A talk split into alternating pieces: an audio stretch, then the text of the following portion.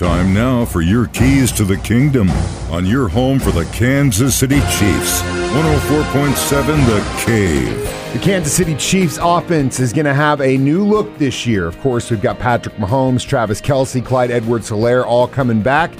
Here's what our offensive coordinator, Eric Bieniemy, had to say following week two of phase three of OTAs.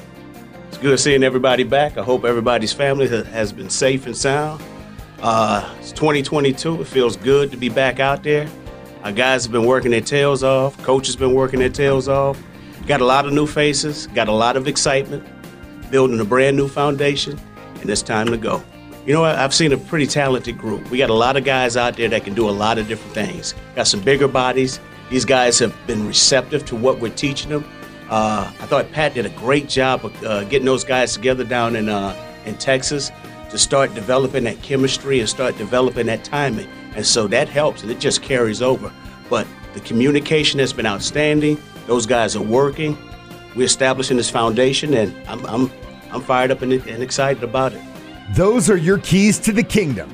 Brought to you by Dr. Mark Melson, the doc that rocks. Now at Springview Dental Care, and your home for the Kansas City Chiefs, 104.7 The Cave.